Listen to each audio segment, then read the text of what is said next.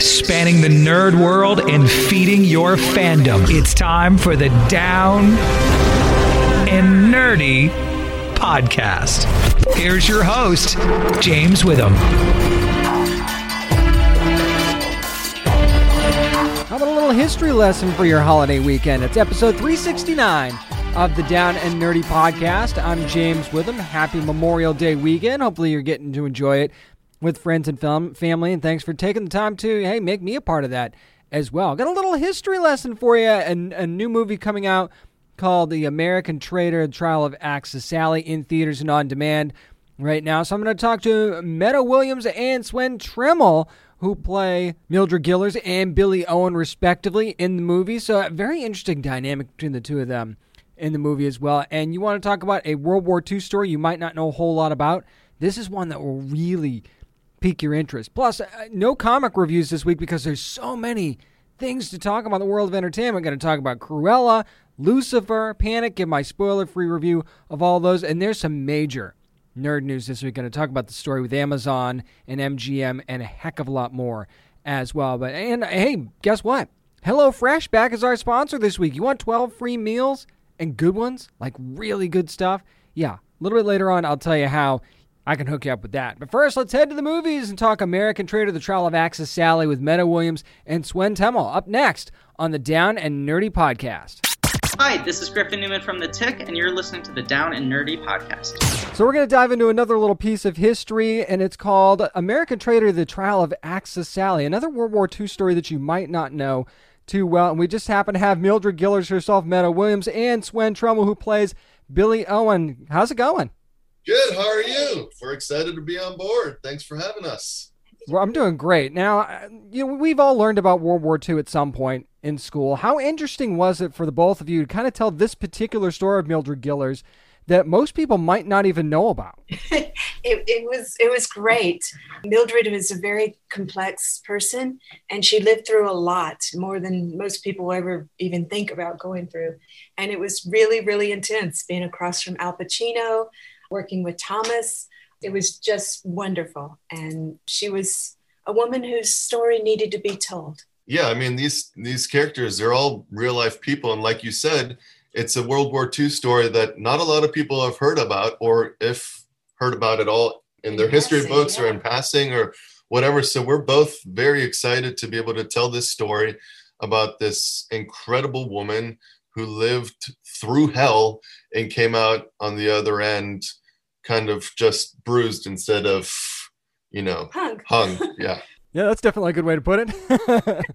Exactly. And working with such a legend like Al Pacino was just one of the greatest experiences that anyone could have anyone could have. And that's something that I'll treasure for the rest of my life.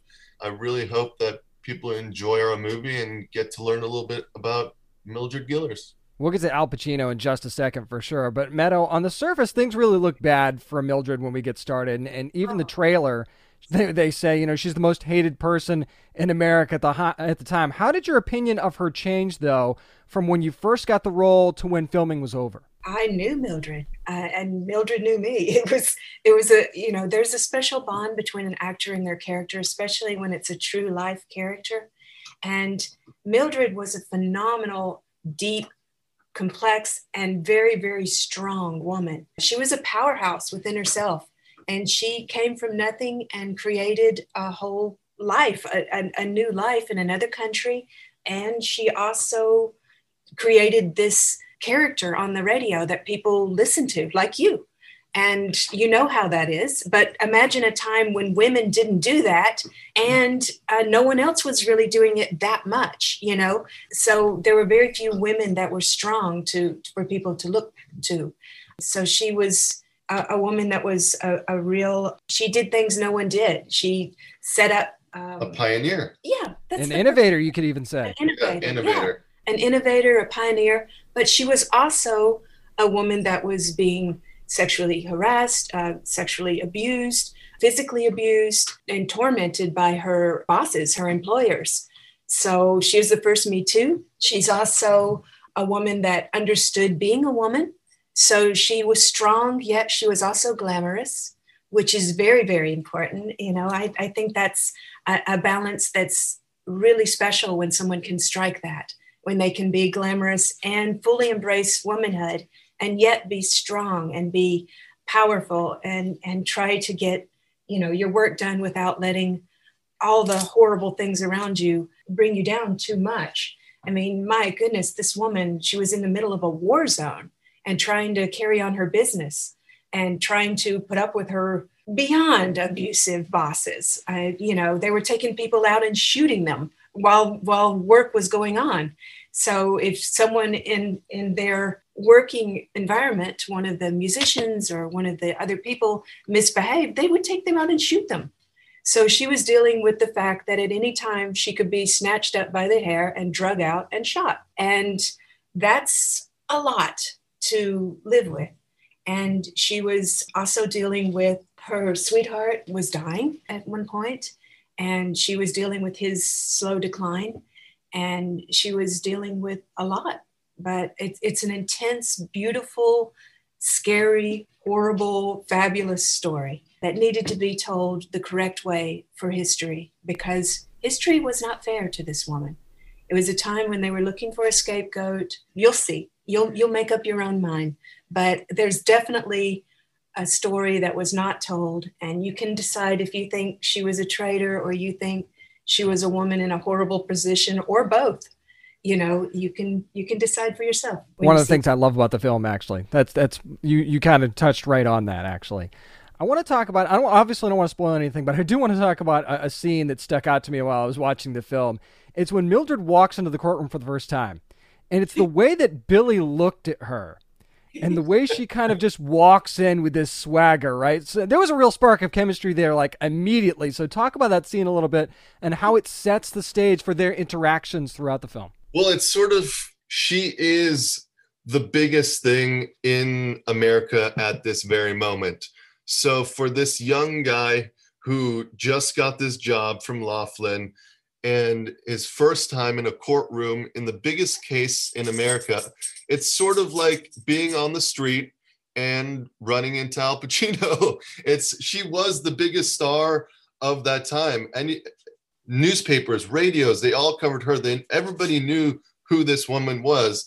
So it was like it was a, a moment of starstruck for Billy. And, you know, that was just the beginning of their relationship. And that's where it started. And then, you know, as the movie progressed, you'll see that there's a beautiful story that's told between Mildred and Billy, and their relationship really goes to a whole nother level. And I do feel that Billy had a big part to do with Mildred Gillars' uh, sentencing in the end. So it was a an honor for me to play Billy because the book and then the screenplay was written by my character, by Billy Owen. So the accounts and everything that are told in this story come from Billy. So for me, it was a pleasure, and I hope that I did him justice, and I hope that he's looking down from up above and saying, he did it right. So it was a, a fun character to play, and that moment was the beginning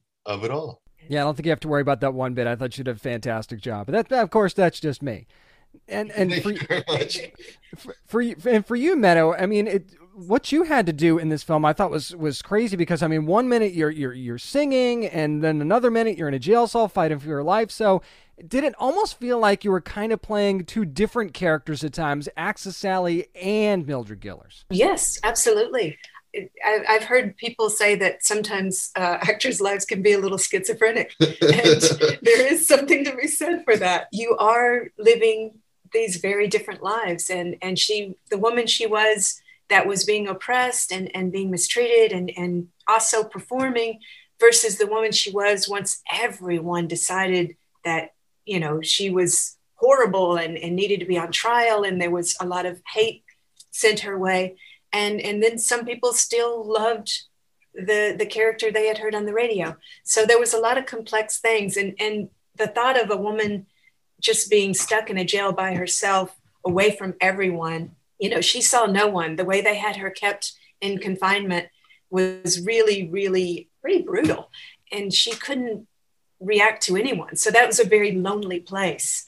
And going where she was was very, very painful. I always choose my acting roles very carefully because you know you have to live it. You're going to be living that person's mm-hmm. life. But with Mildred, I felt like it was such an injustice that her story had not been told that I had to to take it and I had to go. Um, and yes, this is a very special role for a woman, but it's also a very painful role to live. But Mildred was worth it, and and her story needed to be told. And thank you to Vance Owen for writing your father's screenplay, taking your father's book about the real man Billy and what he lived through, uh, watching all of this. I, I, love that it's a firsthand story. You know, his father was involved with the, the making until he died before the film actually started filming, but he was involved up till then. He was a very special man, and and uh, we salute him for putting all this on paper and, and giving it to the world. Absolutely, just incredible. You you were both talking about Al Pacino a little bit earlier, and he and he was amazing. I I don't know what it is about Al Pacino inside a courtroom, but there's just something there that's just so captivating. But but Swen, I have to ask you specifically, what's it like to kind of be yelled at by Al Pacino in classic Al Pacino fashion? Because Billy really gets lit up in this movie at one point. He gets, I mean, between the thing in the courtroom where he uh, insults me, then he insults me in the office. You know, if you're gonna get yelled at by somebody in this world, and if somebody's gonna abuse verbally abuse you, it's gonna be Al Pacino. No doubt. And uh, for me to get yelled at by him, it was sort of like the best thing that could have happened. And that scene in uh, the office where you know there's that heated conversation, that was sort of a, a build, and some of those lines weren't originally in the script, and that kind of just developed into what it is that you see in the movie now so I I did try to egg him on a little bit and uh, bring some of that out, but it was it was a great. I love that scene so much, and it's one of my favorite scenes in the movie. It was, I mean, yeah, like I said, getting yelled at by Al Pacino any day of the week. Yeah, I hear that. Before I let you both go, of course, you know Memorial Day weekend's coming up here in the United States, which typically means a lot of big movie releases, which is yours is going to be one of them. So, how do you, do you feel like this is kind of the perfect weekend to be to be showing this movie? Well, it is. It is a, a memorial. I mean, memorial. It's in the, it's in the title, and this is a movie about you know a memory, a history, a, a, a time to think back, and a time to reflect. And I think that's the beauty of it to to celebrate our history and learn from it and and I think Memorial Day weekend is perfect. Yeah, I think it couldn't be a better time for this movie to come out for people and to Al learn. Pacino, American legend on Memorial Day. It's perfect. There couldn't be a better time. So we're very proud of this film. We put a lot of hard work into this film, a lot of dedication, and I hope that people get to learn a thing or two about something of the past, a little history lesson, but also not in a boring way, in an interesting way that they'll pay attention and take a few things away from it. In a very interesting way. And you guys will see it this coming Friday, May the 28th. That's when American Traitor The Trial of Axis Sally, can be shown in select theaters and on demand as well. And like Meadow said earlier, you could see it, you can make up your own mind about Mildred Gillars. It's Meadow and Swen. Thank you so much for joining me this week. Thank you very much. It was a true pleasure to be part of your show. Down Nerdy Podcast, go. this really is one of those stories that you're going to be able to make up your own mind. You're going to see a piece of World War II history that you might not know. And just know that this story comes from one of the guys that was in the courtroom, like Swen said, which is incredible. I love that firsthand account. So, American Traitor, The Trial of Axis Sally in select theaters now and on demand. And yeah, Al Pacino, you can't go wrong. You definitely don't want to miss this one. That's going to do it for my conversation with Meadow Williams and Swen Temmel about American Traitor, the trial of Axis Sally. Up next, it's time to talk about Cruella, my spoiler free review of the Disney films. Up next on the Down and Nerdy podcast. This is Luke Mitchell from Marvel's Agents of S.H.I.E.L.D., and you are listening to the Down and Nerdy podcast. It is time to get mean in my spoiler free review of Disney's Cruella. Again, since the movie just dropped, I got to see it early, but I'm going to give this spoiler free review. I have some thoughts that I'm going to be sharing on social media throughout the week, though, that might be a little bit spoilers, spoilery, so make sure you're keeping your eye on that. I also got to participate in the Cruella press conference before the movie aired, so I'll be sharing some stuff from that here as well. Won't be able to share the audio with you, not allowed to use the audio, but I will be able to kind of reveal some stuff for you as I do this review. But before I get started doing that, just my overall thoughts are that this might be one of the best prequel type movies that I've ever seen. And, and I say that with, with all honesty because the, the way that they put this story together, I thought was incredible. I thought the way that they go from again, and this might be the only spoiler I'll give you, but I'm pretty sure it's in the trailer, so it's not really a spoiler. We start out with Cruella as Estella. That that's her name is is is Estella, and we get to see how she becomes eventually becomes Cruella de Vil. So the way that you see that transition go is really really interesting to me, and see how she's quite frankly driven to that point, right? Now, does that excuse her wanting to kill 100, 101 puppies later on in her life? No, absolutely not. But I'm just saying how she ends up becoming Cruella and how she's pushed to that point and who she's pushed by, I think makes things very, very interesting. And of course, Emma Stone, fantastic. Just so she is so good as the in this role as Estella and Cruella, and the way that she has to dance between these two characters. I think is great. Emma Thompson as the Baroness is just off the charts amazing. The dogs in this movie are fantastic. I'll get to that here in just a second. But uh, the one thing that you, that kind of should not go unnoticed about this movie either is just the massive, and I mean massive, set designs that they have in this thing. As a matter of fact, during the press conference when Fiona Crombie, production designer, was talking about this, she said that there were 120 odd sets to do across the course of the shoot. That to me is unbelievable. And some of these sets, once you see them, especially like these party scenes and stuff like that, are massive in scale.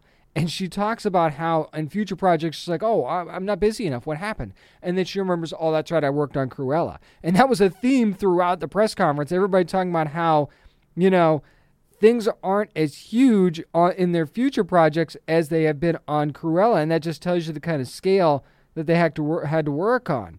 So to me, that just tells you all you need to know about the attention to detail that they brought to this movie, right? The, the fact that they really brought this punk rock scene of London to life and the way that they crafted the music in there, I thought was really, really great. And just the, again, the style in general. You, uh, you know, you don't have to be like a, appreciate high fashion to be able to appreciate the designs that were a part of this movie, quite frankly, especially the the looks for Cruella and the Baroness, and I mean, quite frankly, everybody across the board really, really looked the part, and the way that they use these outfits to transform, and, and the wigs, and to, to as a matter of fact, to transform from Estella to Cruella, it's almost like you know how like professional wrestlers say, you know, like when you walk through that curtain, that's when the shift happens. That's when you come in to your character. You can almost see Emma Stone become Cruella when she walks out with that first Cruella outfit, which you've seen in the trailer, by the way. When she walks into that room for the first time as Cruella, you see that shift when she puts that on, right? And, and any time she puts that Cruella persona on, you can see the shift from Estella to Cruella. And you almost can see those lines start to blur a little bit more as the movie plays out too, which I found super super interesting and how this thing was going. But of course, you know, dogs are also a part of this movie as well. As a matter of fact, I asked Greg Craig Gillespie, who's the director, during the press conference, I get to ask him a question, and and I asked that it was no surprise that dogs were part of the film, but I wanted to know how he wanted to incorporate them, not just to be true to Cruella's story, but also give insight into her past. And he was talking about wanting to bring them more in more in a grounded way, which actually, once you watch the movie, will make perfect sense. He said, We worked on a story a lot with the role of the Dalmatians and her relationship to them, which become actually a plot device in this story, by the way, and part of her emotional journey, quite frankly, which emotional journey were his, were his words, not mine. And the fact that she has dogs that are a part of her crew, Estella does with, with Jasper and Horace. So you get to see, and by the way, Wink was stole the show. I'm sorry, Wink was Wink, Wink was one of the biggest stars of this movie. I, I, don't care who's on the byline or anything like that. Yeah, Wink was a huge star in this movie. Wait you see Wink when you watch Cruella. But in those fun moments, uh, there is also there are also some very dark moments. We're still talking about a villain here. As a matter of fact, Emma Stone, when she was talking during the press conference, talked about how she was surprised and how dark this movie really was, and then and that she said basically it's definitely dark for a Disney movie. But then on playing actually Estella and Cruella, I think I thought it was interesting how Emma Stone at the press conference talked about how th- there was something about Cruella that's enticing. And I love the way that she used the word enticing when she talked about Cruella, but also the rejection. She said there's a sort of rejection of Estella that comes at a point where she thinks Estella is sweet, but at the same time, she's not fully embodied. So I thought that was a very interesting way to describe the two different parts of this character, quite frankly. And you see that play out throughout the movie, which I think is amazing. And you get to see, again, how she gets to that point and what she's willing to do and lines that she's willing to eventually start crossing, right? And maybe and it's weird because again, this is this character we're talking about who kills who kills puppies or wants to kill puppies. And you know, we're not down for that. You know, nobody's down for killing puppies. But you you find yourself almost I certainly did find myself sympathizing with her at certain points as Estella and you go, "Wow, look at all the shit that she's been through basically."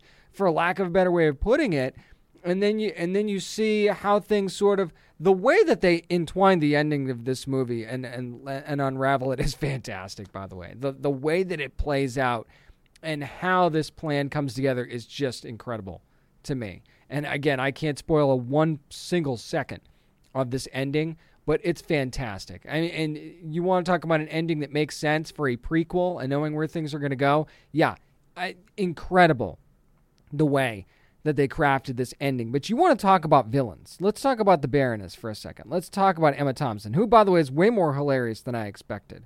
Quite frankly, I had no idea how hilarious Emma Thompson was until we went to this press conference and got to spend a little time with her. But she also talked about not just at the press conference, she talked about not just being able to play a villain, but she said exploring the dark side of a female character because so rarely are female characters allowed to be dark. And she talks about how single minded that the Baroness is and how she's kind of hardened in a way and, and that that's just who she is and she will not deviate from that at all. And how she's basically so committed to herself and her own creativity and she's unable to kind of almost unable to see anything else. And quite frankly if I mean if you're asking me you could make the argument that the Baroness is more evil than Cruella de Vil will eventually become. And that's saying a lot. So you want to talk about how evil the Baroness is and how much you're probably going to dislike this character? Yeah, I think it's right up there. I know you might be thinking I'm overstating this, but uh, uh, trust me, I am not. Wait, wait till you see it for yourself. I also really love that dynamic between Estella and Jasper and Horace. It's just, you know, they're the kind of crew you root for, right? And qu- quite frankly, and there's one character though that I think is going to get a lot of chatter on social media, and I think fans are going to love, and that is Artie, who's played by John McCrea. Just wait till you see Artie. This is one of those characters that I think that you're really, really going to fall in love with, and just uh, talk about you know quotable moments, you know gifable moments, memeable moments. Yeah, that is Artie to a T in Cruella. I the only character I wish we could have really seen more of was Anita Darling, who's played by Kirby Howell Baptiste, and I'll be talking about her again a little bit later on the show for something else that she's been cast in. But I, I think we could have seen her more.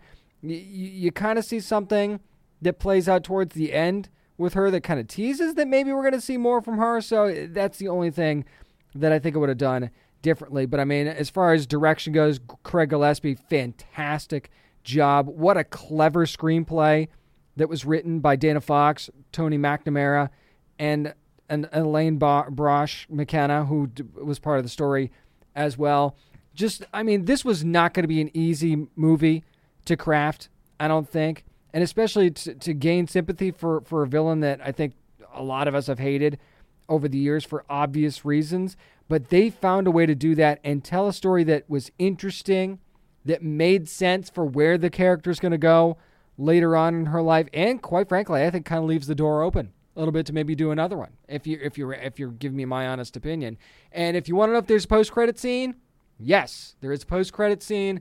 I won't say absolutely anything about it, but it's very clever. It makes a lot of sense. So, yeah, don't rush out. If you're seeing this in the theaters, don't rush out when the credits start rolling. Stick around a little bit. If you're watching this on Disney Plus with Premier Access, make sure you're sticking around. About halfway through the credits, I think, is where the scene is. So, it's more of a mid credit scene. but yeah, it's important, and it's something that you're definitely going to want to see. But I enjoyed Cruella incredibly. I almost never have time to watch movies for a second time unless my kids want to watch it over and over and over again. And so, but this is one that I will definitely sneak away and find time to watch again. So make sure you check out Disney's Cruella, whether it's in theaters or with Disney Plus Premier Access. This is one that was wicked fun, and I think you're really going to enjoy it. This week, the Down and Nerdy podcast is brought to you by HelloFresh. And I've actually been switching between HelloFresh and Green Chef. Uh, HelloFresh owns Green Chef, by the way. I love the variety to choose from from both plans. They actually suit different needs, even for different days of the week, too. So, I mean, you got your chance to try both thanks to us. So, make sure you go ahead and try both. But if you're looking at HelloFresh, it really cuts out the stress of meal planning and grocery shopping you can actually enjoy cooking dinner again because it's on the table in about 30 minutes or less. As a matter of fact, we made the San Antonio burrito bowls from HelloFresh. If those are ever on the menu again, jump on that. I have never tried blue corn chips in my life because I thought, huh, blue corn chips. Oh, why would anybody do that? Do it. Especially if it's through HelloFresh because it was amazing. I mean, you got the ground beef, you got the rice. I had a little extra cheese because I like a little extra cheese. They provided so much cheese that we had a chance to throw extra on there as well. So I really love that. And there's really just a wide variety of easy, delicious options for all three meals a day, plus uh, even a snack an special treat in between as well. So you really get everything with HelloFresh. And you want to try 12 free meals on us. Go to HelloFresh.com slash nerdy12 and use code nerdy12 for 12 free meals, including free shipping. How about that? So you go to HelloFresh.com slash nerdy, the number 12, and use code nerdy, the number 12, and you get 12 free meals. And it's all good stuff. It's pre portioned. You're really going to enjoy it. If you've got somebody in your life you love cooking dinner with, this is a chance to get in there as a family or as a couple and cook dinner together because it's quick, it's easy, and you spend more time enjoying your life instead of being stuck in the kitchen. So get your 12 free meals now. HelloFresh.com slash nerdy12 and code nerdy12 to try HelloFresh because uh, quite honestly, you're going to wonder why it took you so long. That's going to do it for my spoiler free review of Cruella. Up next, we're going to be talking about Lucifer Season 5B. Let's get into all the wickedness next on the Down and Nerdy Podcast. Hello, this is Tom Ellis from Lucifer, and you are listening to the Down and Nerdy Podcast. Oh my dad. The moment we've been waiting for is finally here. It's season 5B, as we're calling it, of Lucifer has arrived on Netflix since it just arrived. And of course, these podcasts come out on Friday. Going to do this one spoiler free, so not going to reveal anything other than the fact that you know from last season that Dennis Haysbert's God does make an appearance at the on the on the finale, the midseason finale of the season, and is very much a part of the second half of this fifth season. That much I can tell you for sure. So you're going to get a lot of Dennis Haysbert and a lot of him interacting with a lot of the different characters, not just the family, but pretty much every character on the show gets to have their moment with Big Guy, whether they know it or not. So, but what something that happens with God is a central part of the second half of this season and pretty much where the conflict comes in. Now, obviously, when you bring in a character like this that's been talked about since the beginning of the show and is the reason for, well, Lucifer thinks is the reason for a lot of his problems and a lot of the issues in general. And I think that everybody at some point has questioned God at some point during this show. Right? So you bring a character like that in. Of course, the first couple of episodes are going to be kind of unpacking that, right? And the show actually does that very, very well without laser like focusing on specific things, it really does touch on a little bit of everything when it comes to questions that the the characters have had and that we've had by extension are maybe not necessarily fully answered but are addressed right? So uh, that's the best way i can really describe it without actually spoiling anything which i'm not going to do. But you get that great tension between lucifer and his dad. You get that you know how how you feel like Amenadiel would react to having dad on Earth. You you get that, and Michael is very much in the mix of this as well. And it's funny to watch their dynamics, the the brothers, watch their dynamics not just around their father, but how their dynamics kind of shift once their father is present. You know, who's the same, who's a little bit different, who's clearly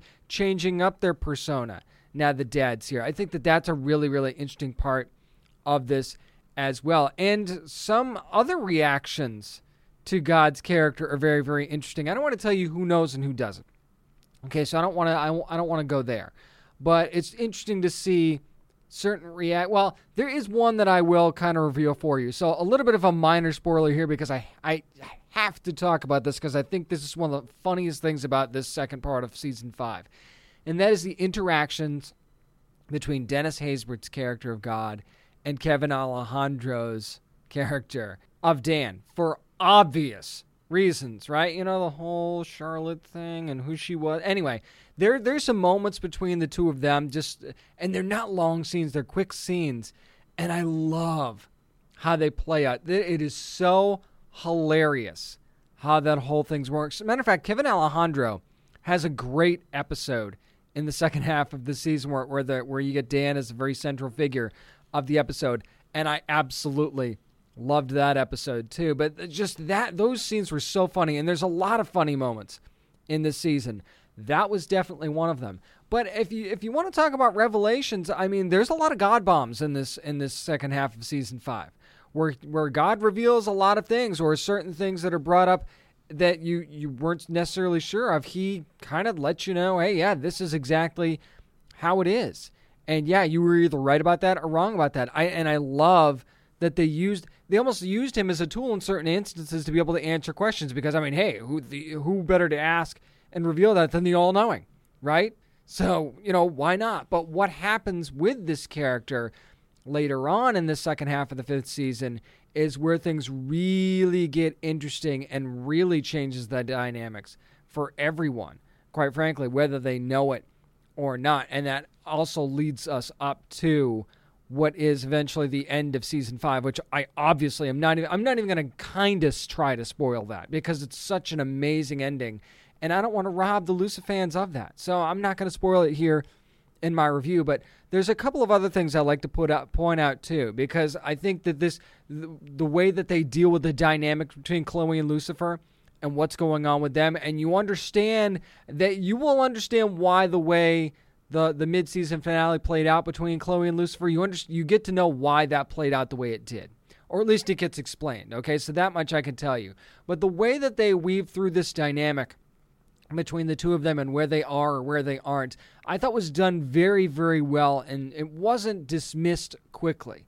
It was actually allowed to play out throughout at least part of the season anyway and and it really and you show how that it shows how that took its toll on these characters too, right? And and, and you get to see a little bit of a different Chloe Decker this year. I feel like in in this particular part of the season, and you get to see Chloe maybe change things up from how she would normally deal with things before, and that's an interesting thing. It shows the evolution of that character. Not only credit to Lauren German, but also credit to the writing staff and Joe Henderson and Ildy Modrovich uh, of how they crafted this character and show how their characters can evolve even after five seasons right? So I, I thought that that was an incredible piece to be able to do that. And speaking of evolving, I mean, the way that things play out with Maze this season are incredible.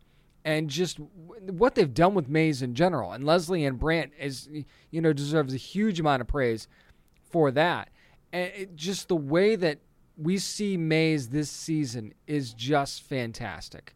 I will say that. So if you're waiting for a big Maze payoff, you're going to get one in the second half of the fifth season. I can assure you. And speaking of speaking of Maze, I'm sorry, but Maze and Ella stole the musical episode. I'm sorry. There were a lot of great performances in the musical episode. There was a lot of great singing, a lot of great dancing, but Aimee Garcia and Lesley-Ann Brandt stole that episode with their performance together. I'm sorry, that's where I'm at. Don't at me about that. There were a lot of great ones. That one was my favorite. You know, you I will never turn down Tom Ellis singing at a piano ever, but that that was the best musical performance of all of them. I'm just saying. Just saying between the singing and dancing it was fantastic. And, and you get to see, you know, how how Ella's dealing with what happened to her in the last part of season 5 too again, this is a show that is that does not shy away from letting everybody have their moment. Not only because everybody involved with the show knows how much we love this cast in general, right? but they also know that all of these characters have purpose in their own way and they're all important and integral to the story. It's not just about Lucifer and Chloe. It's not just about Lucifer and Amenadiel. It's about this combination of characters and how they've been able to tell this story with everyone involved and making all of these different characters important in their own way that makes this show as good as it is. And the way that they craft their serious moments with their fun and funny moments, of which there are a ton of both, that's not a balancing act that's done easily. And I think that the writing staff, and again, Joe Henderson, Ildy Modrovich, deserve a huge amount of credit for how they balance that, especially in this second half of season five, because there is a there are a lot of ups and downs when it comes to that. I'm not saying in the writing or or anything like that. That that's not. Don't take that as me saying that as a criticism. What I'm saying is is that you're going to get a lot of highs and you're going to get a lot of lows emotionally if you love these characters and the way that's balanced out by this writing team and how the scripts play out and how the episodes play out are huge. And you get so and you actually get multiple big moments in this second half of season 5 and that is again a huge credit to everybody involved in this show. So I know we waited a long time for the second half of season 5 absolutely 100% worth it. If you haven't seen it yet set aside a good chunk of time because you're going to want to binge watch this one. Season 5, the remaining episodes of Season 5 of Lucifer, now streaming on Netflix. That's going to do it for my spoiler free review of Lucifer Season 5B. Up next, going to go to another streamer and talk about the new Amazon Studios series Panic. Do a spoiler free review of that next on the Down and Nerdy Podcast. Hey everyone, this is DB Woodside from Lucifer, and you're listening to the Down and Nerdy Podcast. When it comes to, to living in a small town, how bad do you want out? It's time to talk about Amazon's brand new series, Panic, which again just came out, so I don't want to spoil anything, so spoiler free review coming at you. And quite frankly, I mean, if you're not sure what this series is about, it's basically about a game called Panic that these high graduating high school seniors play and you know it's a big cash payout and you get to it, it's your ticket out of the town. Basically this town of Carp, Texas. It's it's a way to change your life and get out and and you know live a better life than you think you would have if you stayed in the small town right? And there's only one winner. So you get this dynamic between these group of teenagers and you've got Heather Neal who's played by Olivia Welch who you feel like is the one that's, you know, it's like she's one of the ones that's destined to get out, right? But then something happens with her. You've got Ray Hall, who's like your classic jock, douchebag guy that everybody seems to hate, right? And then you've also got, you know, a, a, group of friends. Quite frankly, you've got Bishop, who's who's friends with Heather, maybe a little bit more than that, but I won't go. I won't get into that too much. And then you've also got Natalie, who the, the, that's their that's the best friends group, right? It's Heather Bishop and Natalie. They kind of are do everything together or around each other all the time, sort of thing. But you've also got the mysterious characters too, like a Dodge Mason, who's played by Mike Faist, who does such a great job with this with that role, quite frankly. And you've got Shauna Kenny, who's like a flamboyant type character. There's just a bunch of different teenage characters, and you get and and there's so many different dynamics and personalities between these characters, which is true to life, right? Of of any or sort of high school senior class, right? Not everybody's the same, even in a small town. So it's those you know different dynamics of these characters that I think is one of the things that makes this really interesting, and you get to see what you know their family lives are like too, and maybe why they're making this decision to try and get out of get out of Dodge, or in this case, Carp. So, but then the police get involved too because this game Panic is like a secret society type game, right? It's really the the, the judges are, are like not known to anybody, right? So it's very secretive, but then the cash payout is supposedly worth it, right? But you've got to do these, you know, very dangerous things. Picture like, and I'm going to say like a small town living of a Friday Night Lights with the with the dynamics of a, of a Beverly Hills 90210, but everybody has a death wish sort of thing, right? So you've got the and you've got the cops in the town, and you've got Sheriff James Cortez, well, Jimmy Cortez, what they call him, played by en- Enrique Murciano. And you get to find out exactly why it's so personal for him to find out what's going on with Panic and stop this. And, you know, maybe he's not necessarily completely on the up and up. Although I think there's one character you need to watch for in this show that, that might not necessarily go noticed right away. But Sergeant Christine Langley, who's played by Lee Eddy, keep an eye on her because you know it's one of those. She's one of those characters where like she's smart. They need to listen to her more. I like her a lot. That's one of those characters that might not necessarily stand out right away when like you see the trailer or something like that or even in the first couple of episodes, but as you keep watching the show and this is exactly what happened to me, I'm like they need to watch her cuz she's really smart. So if the, if the cops have any chance, she I think she's their chance. But that that again, that's my that's my th- thing. But you know, there's one thing that you can almost be guaranteed in a story like this is that when there's a life-changing money on the line, you get to see certain things change as far as dynamics are concerned. You know, friends might not necessarily be as much of friends as they were. You get to see some shady backdoor deals. Maybe you get to see characters that you wouldn't think in a million years would team up or hookup, by the way. You see that start to happen. So there's these crazy, you know, just shifts in, I don't want to say power because it's the wrong word, but dynamics, I guess maybe is a better word, of how these things play out. And I got to tell you, that, that makes for a nice little. A nice little twisty game. Plus, once you figure out who one of the, or at least we think we know this is one of the judges, and this happens about halfway through in this first season your first jaw drop moment's going to come around episode four or five. And you're going to go, You're kidding, right?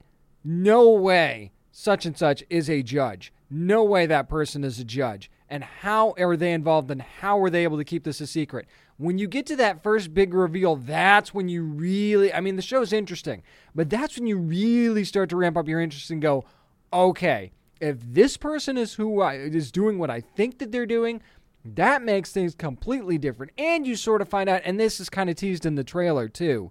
So this is not spoiling anything. You get to find out that this game might not be as, you know, as on the up and up. Well, I don't want to say on the up and up because they're doing shady shit anyway. But and but what I'm trying to say is is that maybe the fix is in, maybe it's not, sort of thing, right? There's more to what goes on with how things get decided in panic than you would think, and the things that they have to do for these challenges. Again, it starts out simple, but it ramps up as things go. And it's and the thing I love about the challenges that they pick because this could get corny easy, right? You know, it could turn into corny horror movie easy, but this is not a horror show; it's a thriller. So that that I can get you right, that right out of the way. The thing I love about how they pick the challenges is this is how you could imagine something playing out in a small town, right? It's not an unrealistic th- uh, places or things that they do in a small town. It's like really, so that that exists in a small town. How would they be able to do that?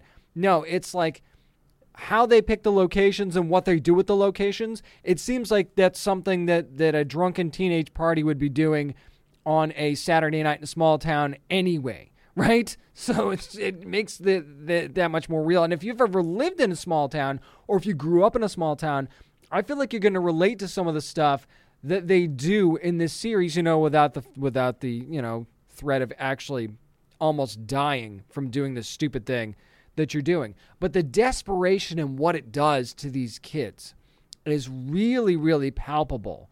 And it could be almost relatable in a certain sense. And it's and it almost makes you question okay how far would you go if you were in this situation?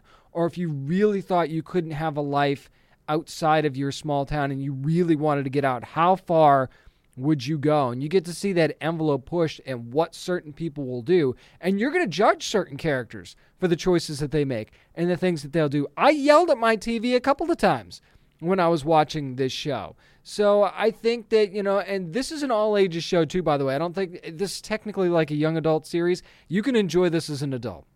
There's not too much, you know, teenage drama stuff that's going to make you roll your eyes and it's going to make you it's going to turn you off from the show. You can watch and enjoy the show as an adult. Uh, obviously, I think young adults will enjoy it on a certain different level, but at the same time, there's there's enough there's enough story here and enough mystery that I think you can enjoy this as an adult. Was it perfect? No, there's some tropes there that I that I won't reveal here, and some of them are are kind of obvious. A couple of me, I kind of feel like if they didn't do it, it wouldn't make sense in the show. So especially when you're talking about small towns, there's just certain things that, that are going to be true regardless of the situation. and you're going to go ahead and go with that. But but again, I think that this show was pretty well crafted, not perfect, but certainly well done, and I think certainly worthy of another season coming up. So we'll have to see how that goes. So make sure you're checking out Panic for yourself on Amazon Prime Video this weekend. Let me know what you think. That's going to do it for my spoiler free review of Panic from Amazon Prime Video. Up next, we're going to get right to the nerd news because there's some big stuff going on. I'm James Witham, and this is the Down and Nerdy Podcast. This is Christine Adams from Black Lightning, and you're listening to the Down and Nerdy Podcast. The Lion's about to be in his prime once again. It's time for nerd news, and I think the biggest story of the week is another big acquisition story, and it's Amazon buying MGM Studios for $8.45 billion. This was announced by Senior VP of Prime Video and Amazon Studios. Mike Hopkins this week, saying that Amazon intends to, quote, preserve MGM's heritage and catalog of films. So that's one of the goals. And Jeff Bezos actually chimed in and said that Amazon will reimagine some of MGM's properties for the 21st century. So does that mean reboot Palooza? Does that mean some spin offs? Does that mean things set in certain worlds? Who knows? But this means that Amazon now owns the rights to 007, the Rocky franchises. Also, got to keep an eye on Tomb Raider, Robocop, Stargate, The Handmaid's Tale. Yeah, the, the Hulu series Handmaid's Tale. And Vikings, which is one I'm certainly keeping my eye on because I think Amazon loves that. And I think that's no, that's no stretch. Now, if you're wondering, okay, does this mean that No Time to Die is going to go straight to Prime Video? Now, remember, this still has to get regulatory approval. Government needs to get involved in everything. And by the time that's done, I wouldn't say that No Time to Die, I think No Time to Die will be out before that happens. So I think that'll actually be released beforehand. So I wouldn't say that that's going to go right to Prime Video. And I don't think Amazon would do that anyway. I think Amazon would release it for at least a short time in, in theaters before going straight to Prime Video. So I wouldn't look for that necessarily. But here's the thing this is a big deal. And, and, and, and again, I know I didn't talk about the, the, the, the Discovery Warner Media merger last week because there wasn't a whole lot out about it at the time. But this one's had a couple days to permeate now. And I think that this is something Amazon's been waiting to do for a long time to vastly, and I mean vastly, expand their amount of programming that they have. Not just the catalog of stuff that I just mentioned, but also just the sheer number of properties that they've now acquired that they own and can actually create content for. I mean, like Tomb Raider alone, the stuff that you could do with that, the stuff that you could do with 007, the stuff that they're that they've already you know, they've been very much a fan of the Rocky movies because the, and and the Creed movies because they've been all over Prime Video for years, right? But I could see them taking something like RoboCop and turning that into something on Prime Video, maybe maybe as a series this time around. I could see them taking Stargate to another level. I could also see the fact that this is the perfect time to acquire the James Bond franchise because this is, you know, Daniel Craig's last Bond movie. It's Bond 25. It seems like they're getting ready to usher in a new era of James Bond. So if you're Amazon Studios, this is a 100% perfect time to do this and find out exactly where you want to go. And as Jeff Bezos said, reimagine it for the 21st century. Plus, Amazon Studios tends to like to hang on to their property. So I wouldn't see them shopping MGM series or movies to other studios or other networks or something like that. Amazon wants to own their own stuff. They clearly made, made this acquisition to keep everything in house. So it's not like when, you know, Warner Warner Brothers will do deals with like Netflix and have a Warner Brothers series on Netflix instead of putting it on HBO or HBO Max, something like that. No, no, no, no, no. Amazon, I don't think is going to do that. Amazon wants to keep their stuff in house. So, I mean, now that they own hand, the rights to Handmaid's Tale, you think it's going to stay on Hulu? Probably not. Again, I know I have no knowledge of wh- whether or not this is going to happen, but I can't imagine that it's going to stay on Hulu and some of these other. I mean, there's plenty of other properties to, to consider here as well, but I think this is a big deal. The price tag's pretty high. It's going to take you a while to, to make that back or even come close to it. I think this is another death blow to the theatrical window. And I, I think that we're going to see a lot less movies staying in the theaters exclusively for a lot longer. And this is just going to be one more. This is just going to be one more example of that. And and by the way, that's not necessarily a bad thing. Plus, Amazon has a pretty good track record with what they're doing with their properties too. So I think that this is going to ultimately end up be, end up being a good thing for MGM. I think it's going to put that name and that logo back on the map where it should be because MGM has a storied history, and anybody who loves movies knows that. And I think Amazon will absolutely try to do that justice. We'll have to see where that ends up. I want to actually switch gears to talk about something that J.J. Abrams said. And he talks about working in the Star Wars franchise, and he's talking to Collider. And he talks about the lack of planning. And I want to read a couple of quotes, actually, because I feel like it's important before I, I get into this. So he says, and I quote, I feel like what I've learned as a lesson a few times now and it's something that, especially in the pandemic year, working with the writers, has become clear. The lesson is that you have to plan things as best you can, and you always need to be able to respond to unexpected to the unexpected. And the unexpected can come in all sorts of forms, and I do think that there's nothing more important than knowing where you're going. Okay, let that sink in for a second.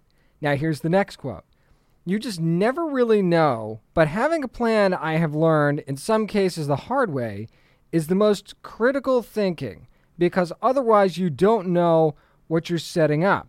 You don't know what to emphasize because if you don't know the inevitable of the story, you're just as good as your last sequence or effect or joke or whatever. But you want to be leading to something inevitable. You're just figuring this out now? That's my response to this whole thing when I read this. I'm like, you've been making movies forever and TV series, a whole bunch of things, and, and a lot of it's been and a lot of it's been good. But you're just figuring this out now? Are you freaking kidding me? I mean, first of all, you before I go off on this too much, you can't put this all on him, okay? He wasn't even supposed to come back for Rise of Skywalker. Let's remember that in this new trilogy. That Colin Trevorrow was supposed to be the driving force behind this final movie. Okay, so it's not like he was supposed to. It's not like he was ever supposed to come back. JJ was, but at the same time, how do you not know that you have to have a plan? Look at freaking Marvel Studios. Look at Marvel Studios, who plans things out what seems like five plus years in advance, and look how that's working out for them. Not necessarily working out for others, I get that. But look at what they've done. Partially because They've planned things out. They know where they're going. And I've criticized them for that sometimes, saying that that can also be to their detriment because if, if there's a monkey wrench in the plan, or if, you know, one of the movies bombs or one of the characters doesn't quite work out, then you you might be stuck a little bit, right? And I think JJ kind of touches on that in, in these quotes that I, that I was that I was reading to you. But at the same time, having no plan, which that's one of the, that was one of the criticisms right, of this latest trilogy was that there was no real concise direction of where things were going, and it didn't seem like there was much of a plan. Well, guess what? It, it maybe this confirms that. And whose fault is that? Is that JJ's? Is that is that Kathleen Kennedy? We want to blame her for something else now? Is that Lucasfilm? Is that just Disney in general? Who is responsible for this lack of planning? And he talks about, you know, you have to deal with the unexpected, right? And maybe the unexpected is coming back for another movie. He said the unexpected can come in all sorts of forms, like having to come back for a movie that you didn't think you were coming back for. But at the same time, right? You get to take the ball and run with it, especially since it's not like he was coming in cold. He did the first movie. He set the whole thing in motion. Now, just because he didn't think he was coming back doesn't mean he shouldn't have understood where he wanted to go. Now, again, you pass that off to somebody else's vision, it's going to be a little bit different. But at the same time, how did he not know from Force Awakens where he would have gone in Rise of Skywalker? You had to know where you were going to go before you even stepped foot on that set. You had to have you have to have an end game. You know you're getting a trilogy. It would be different if this was another property and you go, "You know what? Here you go. You're going to walk in here. We're going to try this out and maybe we'll do sequels." Yeah, maybe. You know right off the bat you're getting a trilogy. That thing should have been planned to a T, no matter who was directing it, from start to finish. You should have known where you were going from start to finish. Now, again, sometimes that original plan you get on set, and and JJ talked about that too. You get on the set, and you know sometimes you you see so, you know somebody's killing it, we got to have them in in there more, or somebody's not killing it, we got to have them in there less, and so on. But ultimately, your big points, you've got to know where you're going. And and I say this as somebody that actually enjoyed this trilogy and and, and full well knowing you're never ever again in Star Wars going to touch that original trilogy ever. That was almost the perfect trilogy.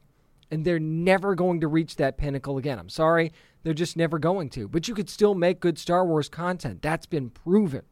Okay, that has been proven recently. So it's not like it can't be done. But the fact that this was said and brought to light now drives me berserk because what it tells me is is that something so simple could have given us something so much more special and so much better and we didn't get that opportunity. And part of that absolutely 100% is on J.J. Abrams. And as somebody I, I, whose work I enjoy and really respect, I got to tell you, finding this out and hearing this really, really kind of puts a little bit of a damper on that for me. So, you know, I've, I've got to go find myself in my J.J. Abrams fandom now and see where and see where this goes because I've loved a lot of things that J.J. did, and I'm looking forward to a lot of things that J.J. has coming up. But this is something that in his future projects now, I'm definitely going to be keeping in the back of my mind.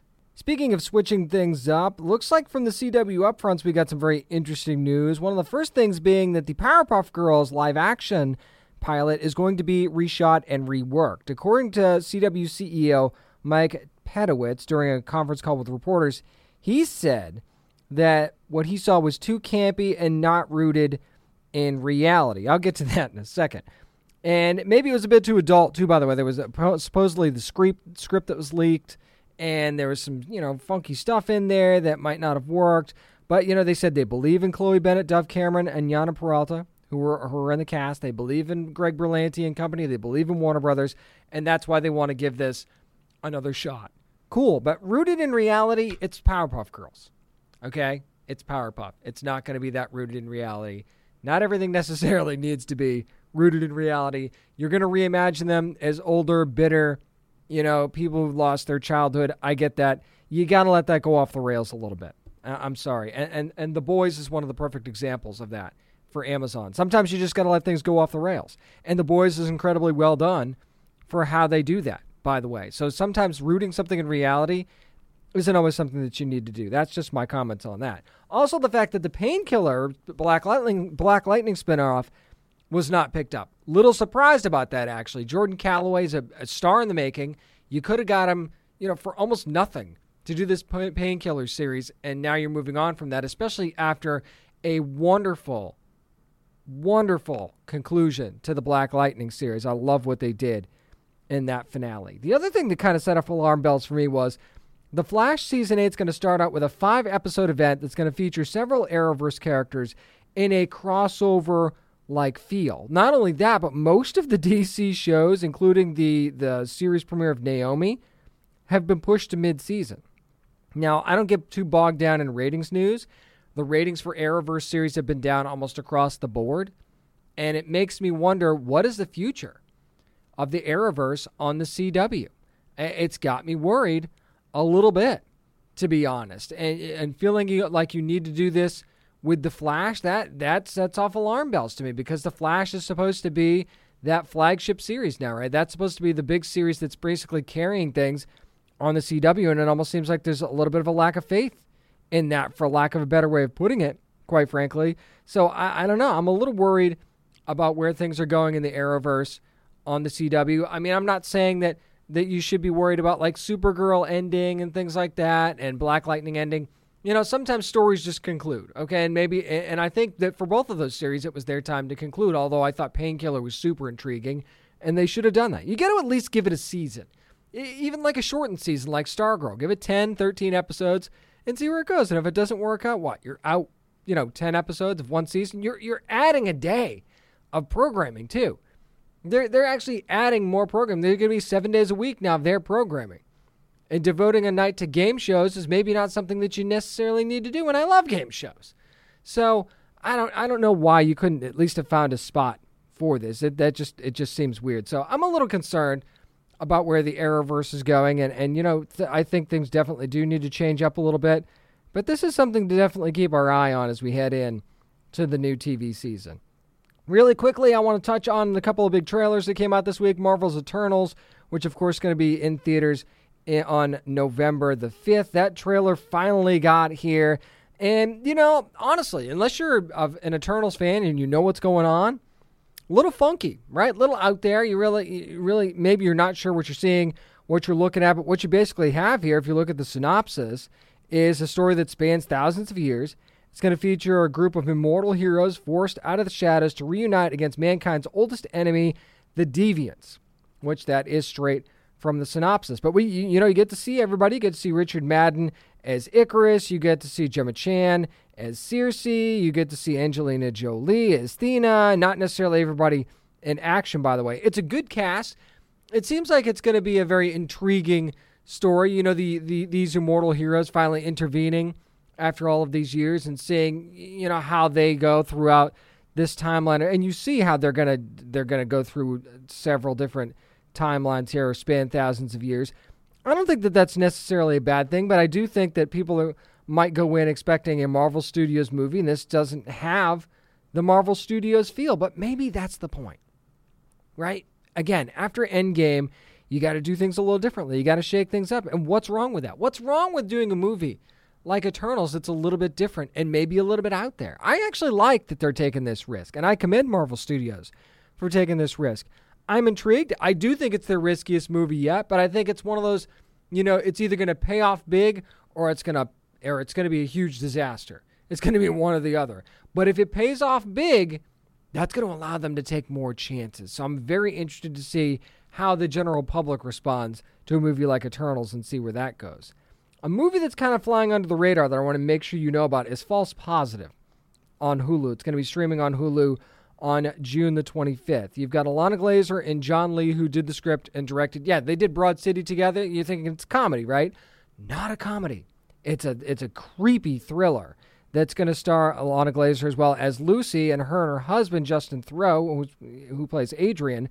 You know they have infertility issues and they're trying to get pregnant. So who do you go see? You go see the best infertility, infertility doctor that you can, Dr. Hindle, who is played by the Pierce Brosnan. And then you see it's I love the way they did the trailer because it's this, it's this happy, we're having a baby kind of feel, and then the the music changes, and that's when things start to get sinister and weird, right? And you see that some crazy things going on, and and you have to wonder as you see this trailer, is Lucy crazy, or is she not?